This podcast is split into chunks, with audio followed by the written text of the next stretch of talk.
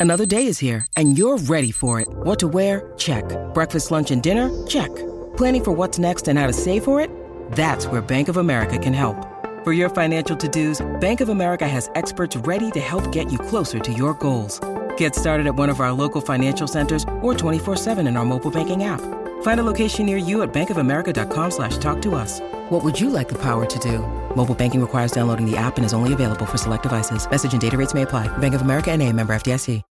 When you need mealtime inspiration, it's worth shopping Kroger, where you'll find over 30,000 mouthwatering choices that excite your inner foodie. And no matter what tasty choice you make, you'll enjoy our everyday low prices, plus extra ways to save, like digital coupons worth over $600 each week. You can also save up to $1 off per gallon at the pump with fuel points. More savings and more inspiring flavors make shopping Kroger worth it every time. Kroger, fresh for everyone. Fuel restrictions apply.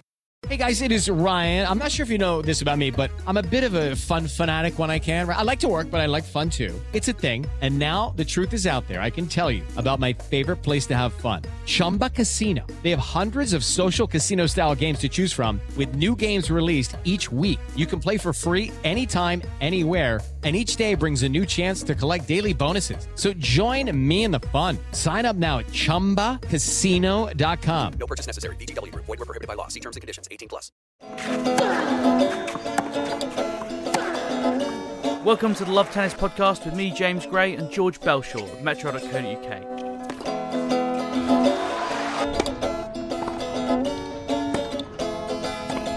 Happy New Year's 2019, which means the Love Tennis podcast is back. Me and George ready for a massive year of tennis. George is just prepping for his flight to Australia. I will be staying back in Blighty and dutifully manning the desk. Uh, don't worry, I'll be giving you updates on a regular basis as I will be phoning George at all hours of the night in Australia, claiming not to know about time zones. George, you excited? Uh, You've never even been to Australia, right? I've right? never even been to Australia, so I'm I'm very very excited.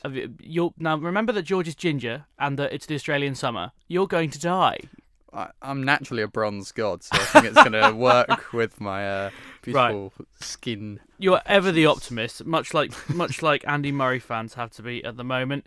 It, it's not been a great start. I don't think we expected him to roar back in any shape or form, but it's not been a great start to the year for him, has it? No, it's been a bit of a reality check, to be honest. I think um, some were a bit guilty of getting carried away, having watched him doing this uh, reconditioning work with Bill Knowles. Um, and then he seemed to have a good month long spell training in Miami with guys like Fernando Verdasco. It seemed like he was getting a good uh, off season under his belt. Um, and then he touched down in Brisbane and basically said, Yeah, my hip's still hurting. So that was the first kind of alarm bell.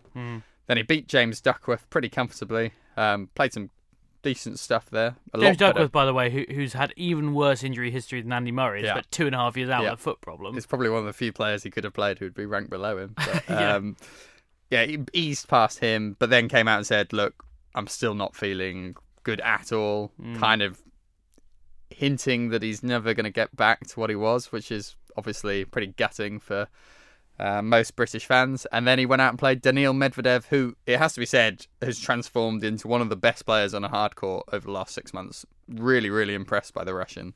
Um, but he he he swept him aside really, and Medvedev played really, really well. So it's hard to you know come down on Andy too hard from that perspective. But it was a pretty stark reminder of how far away Andy Murray is from what he was.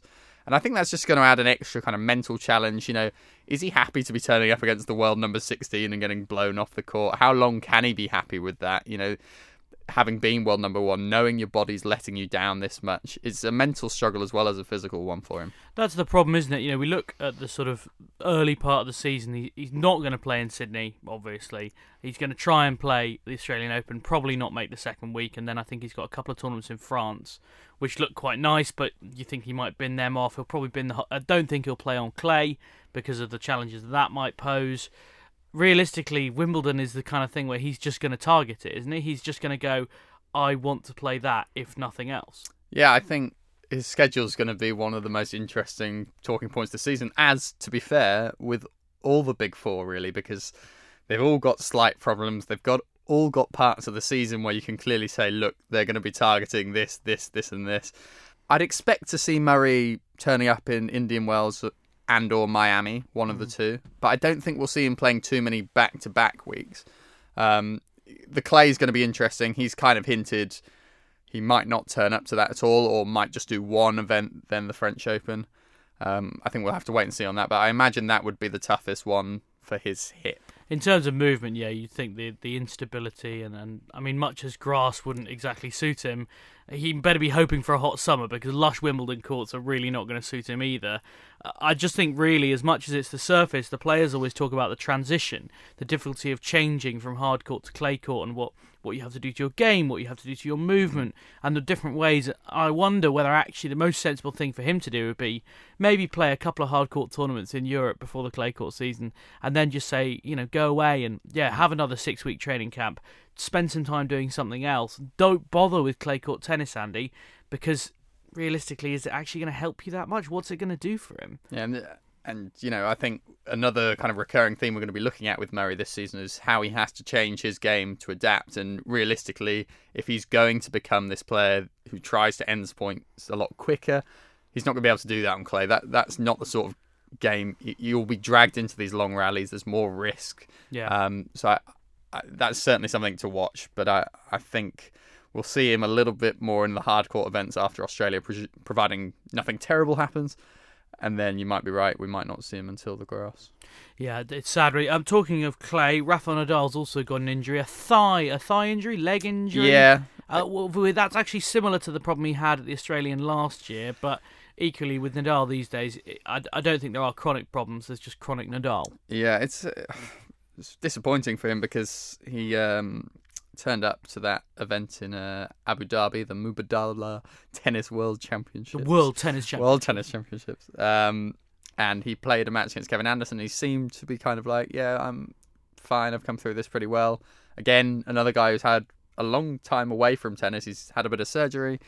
Um, and then just to pick up another niggle was just kind of symptomatic of what's been happening to him for the last year whenever a hard court event comes around. There's been tons of stats flying around about how he's not been able to complete hard court events apart from the Rogers Cup last year, which he won, which, you know, I think just sums up Nadal. If he's fit, he's so, so dangerous and he's playing some of the best tennis of his career in the last year, but it, he just can't get through these tournaments. Mm. Um, he is fortunate enough to pretty much guarantee probably a spot world number two in the rankings just by playing brilliantly on clay.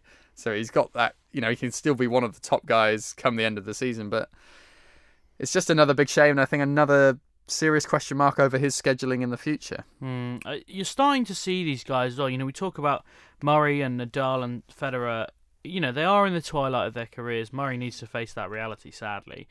And it's going to be sad to see them go out not with a bang but with a whimper because they are just going to end up limping their way around the tour, playing eight events a year, lots of press conferences saying, "Oh, I'm going to play this," and then saying they're not going to play this. And I don't want to see my the, some of the best players of all time go out like that. I want to see them go, "Yep, I've, I'll go out at the top. Thanks very much. It's been great." I almost wish some of them had retired already, because then we wouldn't have to watch them run around like wounded animals, you know, at the back of the pack, getting picked off by predators like Daniil Medvedev. you know, as you say, an outstanding, a good player, and he's turned himself into a very good player. But you don't want to see great champions being downed by people who are beneath them at their peak. I think it's disappointing. Yeah, and I think I think with Rafa particularly it'll be quite a sudden stoppage, really, because he's had so many injury problems. He's fought back so many times. We've written him off so many times. I think there will just become one stage where it's like, right, I'm done. And as you hmm. say, talking about him ending on a high, wouldn't surprise me. I'm not saying this will happen, but it wouldn't surprise me if he went to the French Open this year, beat Djokovic in a five set epic in the final, and it was like, it's not getting better than that. It just hmm. stops. But I think he does want Federer's record as well, which is another kind of motivation to keep going, as it is for Djokovic. I think he wants to go out on a shield. I think it's like a boxer. I think he'd much rather go out, you know, sparked out where he has nothing left to give. Uh, just uh, a another little bit of injury news that we're getting today. Maria Sharapova uh, is also a well, I guess you have to say now a doubt for the Australian Open because it's less than two weeks away. Uh, she retired with a left thigh injury against Sabalenka. She also had some strapping on her shoulder. Uh, a little bit being held together by tape at the moment, Maria, isn't she? Yeah, and that's been a, a common theme for her since coming back. She's not really had um, a run of a few months at a time where she's not had some sort of little niggle. Um, so it's, it's not been easy for her. It's quite funny because the match before her, her opponent retired, a young 17 year old who was blasting her off the court, playing some brilliant stuff, and she had to retire uh, with kind of cramping. And then Sabalenka's gone through with Sharapova retiring. Um, so they're not getting full matches out there in Shenzhen just at the moment. Well, of course, it's the end of a tiring. Se- uh, oh no, it's not the end. It's the beginning of the season. Although, actually, with tennis, it's very hard to set, tell where one ends Yeah. and the next begins. Yeah. I mean, this, I think, you know, we- the the first 15 minutes of this podcast we spent talking about injuries. I think that's just an indictment of exactly what's going on with tennis at the moment. You're absolutely flogging these players to death. You cannot expect to have quality tournaments all year round where good players play good tennis if you make them play every week. And that's what's happening. I don't blame the players for saying we might go on strike. Why not? They're basically on strike already because none of them can walk. particularly in these three cases, we're at the back end of kind of 20 year long careers almost, Hmm. or 15 year careers, where they have been winning tournaments almost every week. So they took, Well, it's that's not part of the just, problem. You play know, longer. You play longer and longer. You know, it's not so bad if you're losing in the first round every week. I'm sure Jack Sock was enjoying his time in the sun all year as he was losing every kind of singles match last year. It would have taken too much out of him physically.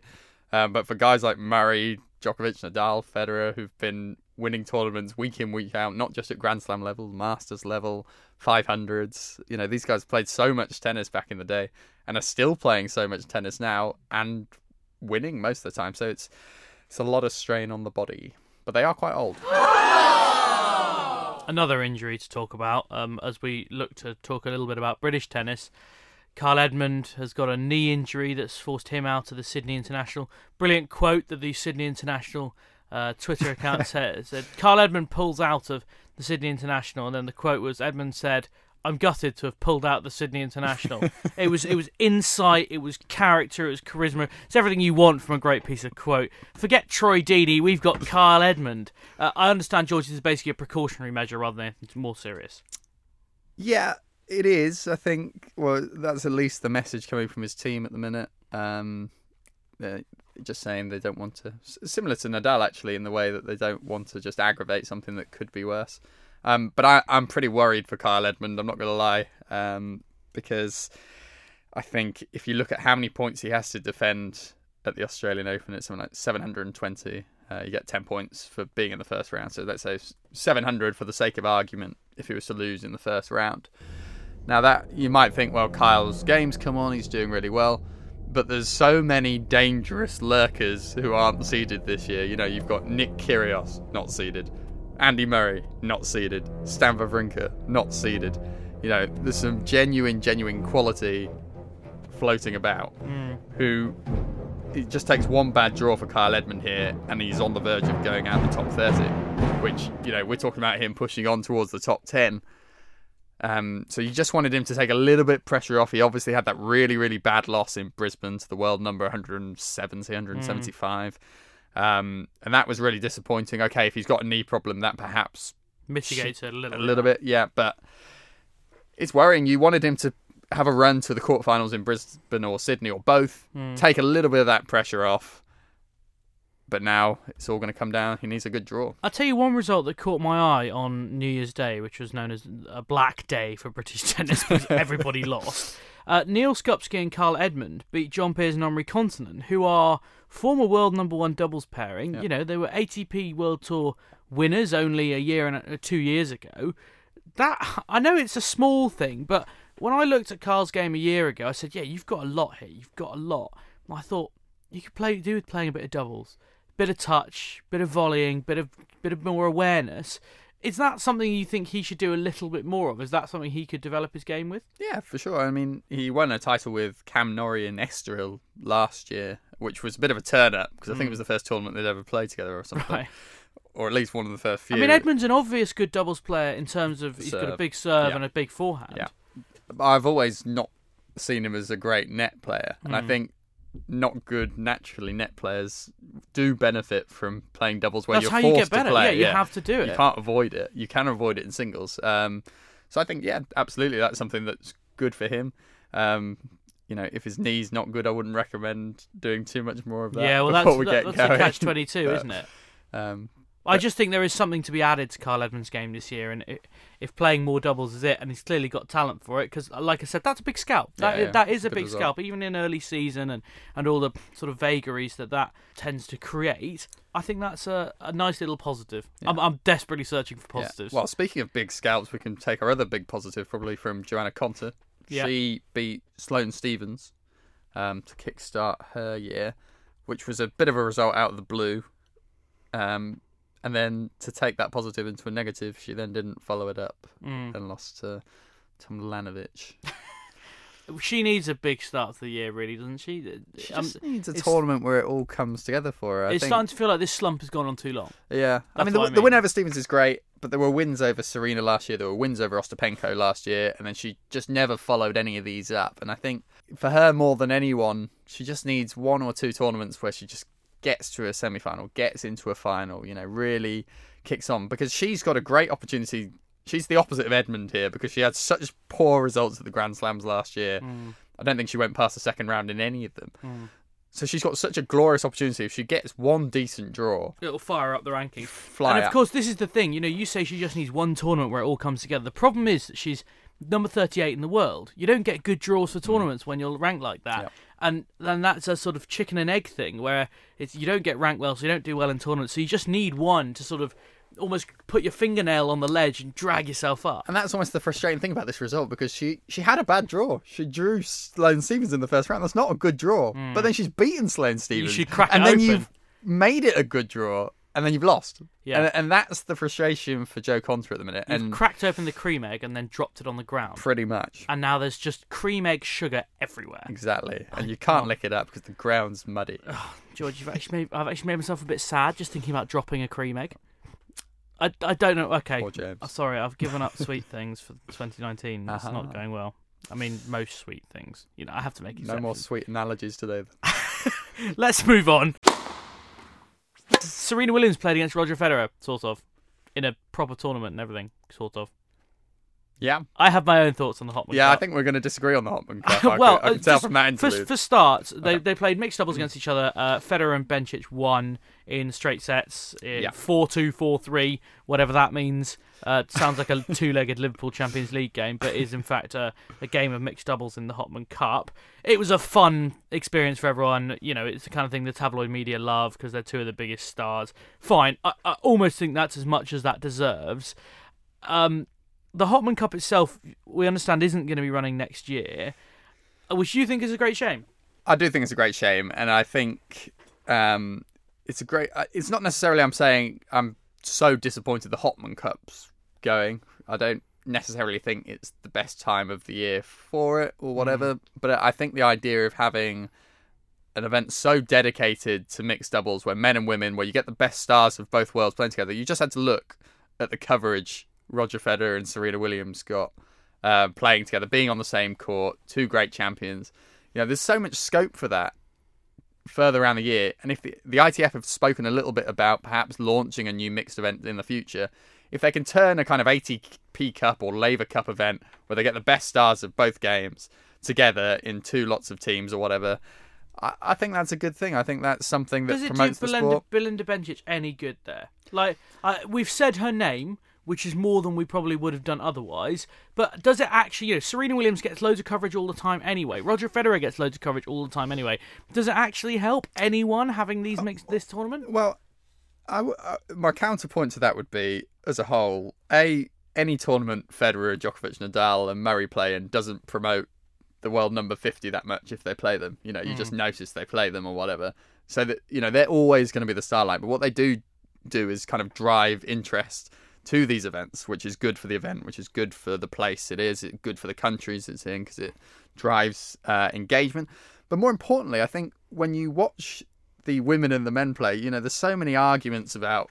Well, you remember the John McEnroe argument. Where would Serena Williams be ranked if she was playing on the men's tour? And he was saying 700. And you get a lot of, a lot of men kind of poo-pooing the women who say they can't hand a hold a candle to the men. But then you see Serena Williams turning up and thumping aces down at Roger Federer, and you're like, oh bloody hell, she's really really good. She can sock it to the uh, the best male player. Okay, you know she didn't win, but you look at people like Bencic, Williams, they they hold their own in this sort of event, and they look very very good. And I think that's a good kind of promotional thing. But the problem is that actually, in reality, McEnroe, much as he's a disgraceful figure at times and says things in very inflammatory way, he's kind of right in that men and women don't play the same game. You know, it's not the same length. It, they're not playing the same game. They wouldn't. It would be ridiculous if you had singles tournaments that were just men and women all together, right? So, Well- don't force them into situations where that's made very obvious. Well, I actually disagree with that. Full stop. I my vision is for women to be allowed to enter the men's game, and I think that would inspire. 20 years time a generation of young players be like right i want to be the first woman to actually compete. You look at guys like diego schwartzman small guys five foot seven hits a not a quick ball. He's all about gritty dogged determination. There are women now hitting faster forehands and backhands than men on average. I think Hallett for someone was averaging about 90 miles an hour off her forehand which was faster than murray. So i think the idea that women and men couldn't share the same court is I don't know. I, I personally believe there's not actually that much of a biological barrier in tennis because if you look at guys like Schwartzman who don't have this serve, you know, Serena fa- serves faster than Schwartzman. She's, you know, bigger than him. She can hit the ball harder than him, and yeah, he's I still think thriving. Diego Schwartzman would beat her. I, I'd happily right now, watch- yeah. right now, yeah, yeah. But what I'm saying is, if you're, we talk in sport about there being a biological barrier between men and women. Yeah. But Diego Schwartzman is proof to me that you can. I'm not saying Diego Schwartzman's a woman. But he's just short. He's short. It's not that he's not. no, no, no. But what are the reasons? But I'm saying, what are the reasons? If it's not power, what are the reasons men and women can't share the same court? Hmm. Well, I'll tell you what, I'm not a sports scientist, but it is more than just power. It's all of those physical attributes across the board. And it's not just, yeah, sure, you can take individual examples where, oh, he hits a forehand less than she hits a forehand. But overall, on the total, you're not going to get four women into the last 16 of an all genders Australian Open. Look, I tell you what, George, we will over when we have a fallow period off Australian Open, we'll get a sports scientist on or someone who understands this, Talk about this. better than you and I. And I- I'll be very interested to see exactly what the differences are. Yeah. Who would have thought at the age of 27 I'd be asking what the differences between men and women are? But on a tennis court, I just think tennis is the worst possible sport for it as well because it's it's such a physical sport. It is a physical sport, but I think the racket acts as a kind of buffer between that. You know, there's a lot of physicality on each side of the court. But you look at players like I don't know, stylistically, I'm thinking like Radwanska, someone who was clever with a slice and stuff. There's there's such a tactical element to it, and it's not like football or rugby where mm. you've got someone barging into you the whole time, where you can actually use your muscles and strengths to barge them off. I just it's my wholehearted belief, and I'm not saying let's rip up the ATP and WTA tour, but but I'm just saying if you allowed women to enter the men's event, you wouldn't see a, a female champion on in the men's game for 20, 30 years. But I promise you, if you gave them that opening, that door, I think we'd be all quite surprised how future women would get on. Okay, I would be surprised. Just a, a little run around some of the Brits. So Harriet Dart, good start for Great her start, this yeah. year, beating Petkovic. Uh, unfortunately, then getting absolutely battered by Sevastova, but yeah, that happened. She also uh, got to the round of 32 in Brisbane as well. So she's obviously had a decent start to the year. Quite promising, really. I think we all thought she is what, maybe not the best of the group, but she's certainly one of the best. Got the best chance, maybe, of that group of British young girls. Well, I mean, it's it's really funny because she's certainly on uh, among those who are uh, well intertwined in British tennis. They they've never really said Dart's the one who's going to break through. You know, you hear the names like Katie Swan. Uh, we've heard a lot more about Boulter recently. Yeah. But Dart's a player who just seems to be chipping away and picking up results. And I think there are a lot of flaws in her game. I don't think her serve's great, but I think she's got a great backhand. And what she's shown in a lot of these results is she's fighting back. She's got a good mentality. And if you've got a good mentality in this sport, you can go far. And you just have to look at Jo Konta. She wasn't the one who was rated the best of this group. You know, you've got Robson and Watson who were thought, right, these are our top 50, top 30 players.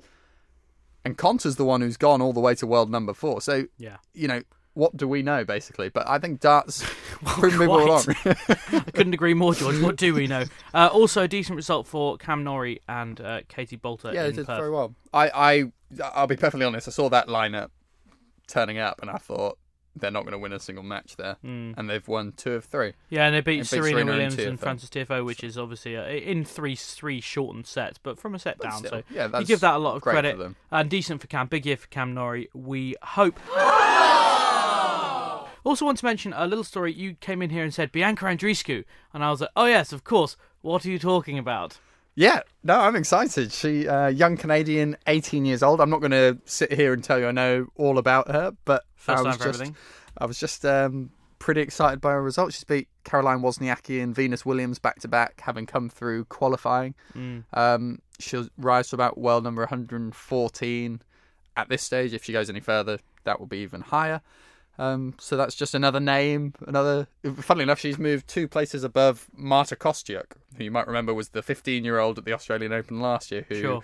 kind of wowed the world. So it's quite funny they've just moved so close to each other in the rankings. She's a couple of years older than Kostyuk, but still, I, I was quite excited to see another face flying through. Yeah, Canada's Bianca Andreescu. Watch this space. If you want to feel old as well, she was born June 16th, the year 2000. Wow. But Yeah. that'll be fun for them if they get a very strong female player as well with Shapovalov, Felix, Auger-Aliassime. Mm, They've yeah, got Ryan a lot Itch. coming on. You keep Ryan forgetting Itch. Ryan. Well, I'm just saying this new generation to dominate for 20 years oh yeah, of course, because than. Ryan is past it, isn't he? Well, It's basi- basically He's over not going to be there in 20 years' time, whereas the others might. Well, quite possibly not. Uh, let's move on because you want to do some predictions. Yes, I do.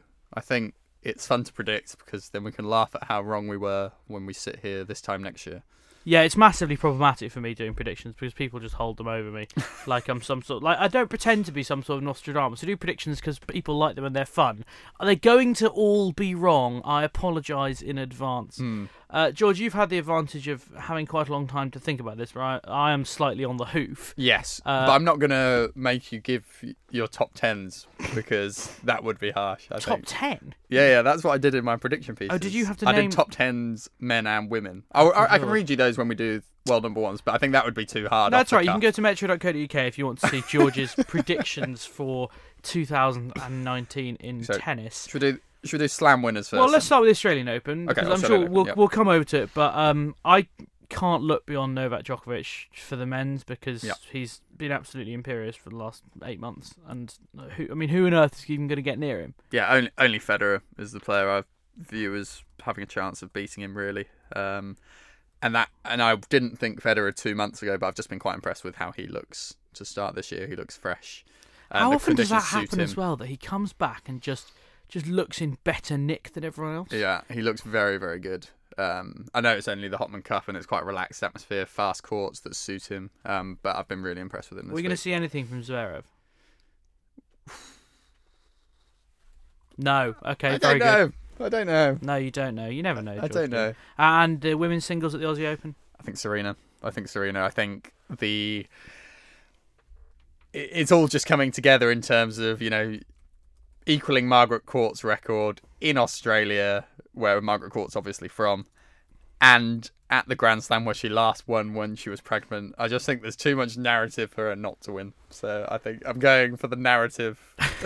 You're, you're basically going line. just because it's e- it's easier than anything else happening. It's just it's it just, just feels like it's all coming together, right? All right. Um, I would quite like to see what Naomi Osaka, who we haven't talked about nearly enough Mm. actually over the last four months, I'd be quite interested to see what she can achieve Is- in Australia. It, it's not a poorly suited tournament to her by No. any stretch of the imagination. Started the year quite well actually. And- Um, well, yeah, she's she couldn't be in, in much better form really. I think she's she's got a massive chance here to remind everyone that actually she won the US Open last year. She got to fourth round of the Aussie last year, didn't she? So that's a career best Grand Slam for a career best Australian Open Yeah. result for her. I, I don't think it's impossible without having seen the draw, but um, Yeah. I- different amounts of pressure now though is my only worry for Osaka. in what what in the, just in the sense that she's won a. Grand Slam. You know, she's not this dark horse now. No one would have really picked her to win the U.S. Open. Um, uh, It's just a different type of pressure. Maybe, which is always she- difficult to see. But I think she's a great player. She's got a great head on her shoulders. She was the fourth round last year and got battered by Simona Halep. So you know, which it happens. And it's also worth saying that I think, well, we'll come on to this for the world number ones, but I think Halep and Wozniacki, who were the finalists last year, I think this is going to be a bad tournament for both of them. But I'll We can All right. we can come on to that. French Open, obviously Rafa Nadal's going to win it. No one's going to argue with that. Uh, what yeah, about in Nadal the- Novak final? Right, With okay. Rafa denying Novak all four titles at once. Okay, That's the narrative. Right, okay. Just love a narrative. Love a narrative. I might have to ban you from that word. And the women's singles at the French Open. Gone for Halep just because she's been the most consistent player on the clay the last few years. But as I'll come on to again, I think the loss of Darren Cahill for her means she's up in the air a bit at the minute. Um, Mm. But I, I feel like she might have a bad Australian Open, get a new coach sorted, and then be back in good nick for the French. You? I'd quite like to see Sloane go one further than last year. Yeah, she was Like, she's very good. I was like, surprised how well she did on clay last her, year. If you well, if you look at her gradient, you know, I like looking at gradients of players. You look at what she's done on clay. She's she's on a real upwards curve. I'd be really interested to see what she can achieve this year with that little bit of extra, you know, just a bit of extra time and a bit of extra experience. I, and belief now. yeah, I, well, yeah, she she shouldn't be short of that. Mm. Uh, I think that'll be uh, really important for her as well. And moving on to Wimbledon, obviously Andy Murray's going to win that and a fairy tale story for the narrative, George. So then that that uh, that is the that's the only narrative I'm not going with today. I think. Um, Who are you going with? I'm Wimbledon? going with Novak. I think. Uh, just, exciting, I, I, I just, I just think he's going to absolutely dominate this year. I, I hope, I hope in some ways I'm wrong because it would be lovely to see, you know, Zverev turn up and win it, or Murray come back and win it, or even Federer sign off with a final Wimbledon win. Hmm. But I just think, looking at the patterns of everyone who looks in best shape, Novak's the one to pick, really. You?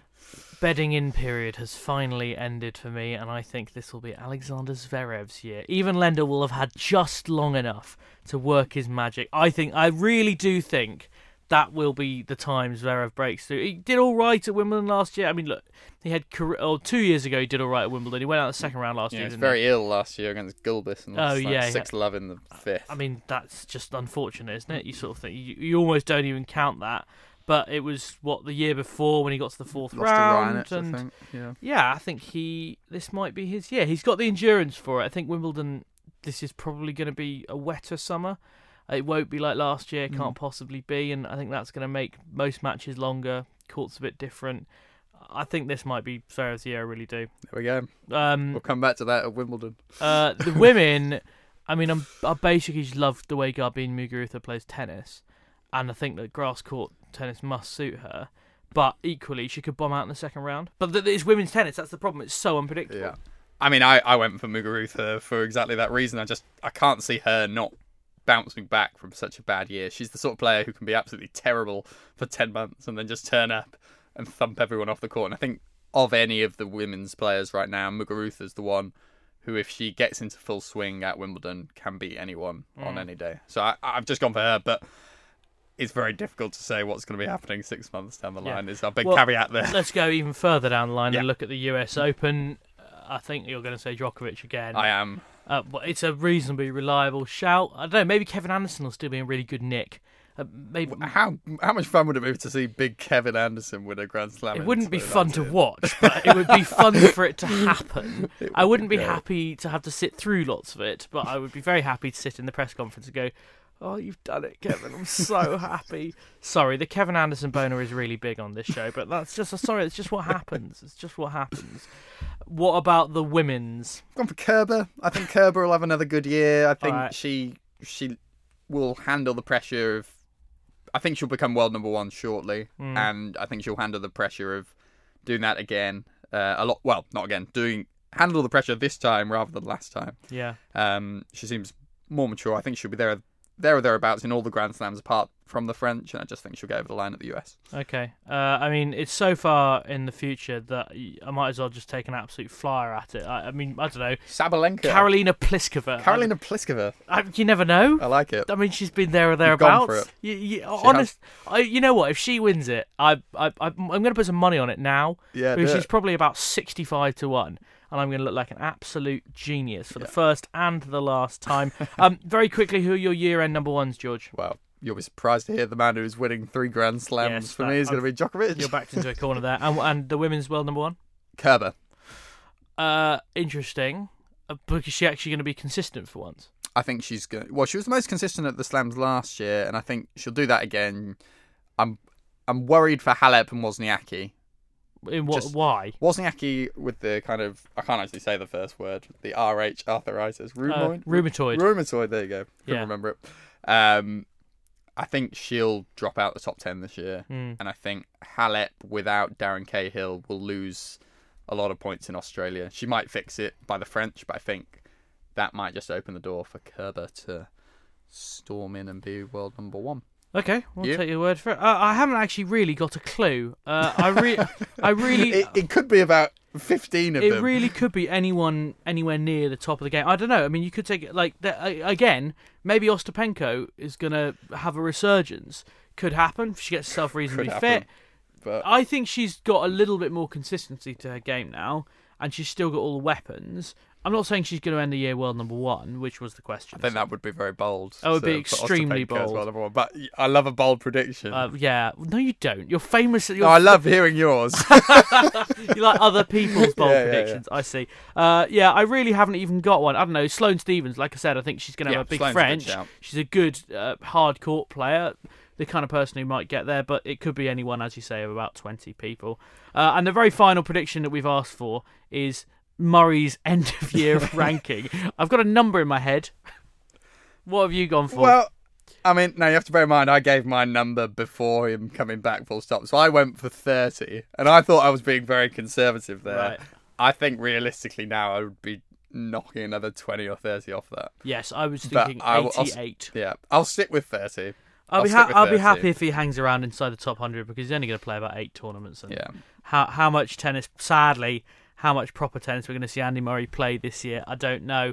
Uh, well, I hope you enjoyed all our shots in the dark. And in about six months, we're going to look like real idiots when when Yeah. Sloane I'll be- Stevens has just disappeared off the face of the planet. I'll be burying my head firmly in the sand when sure. Djokovic is injured and misses the whole year. So we'll be back before the Australian Open. In between now and then, please head over to iTunes, give us a rating, give us a, a subscription, of course, leave us a review, only nice ones, please, and follow us on Twitter, Love Tennis Pod. We'll see you soon.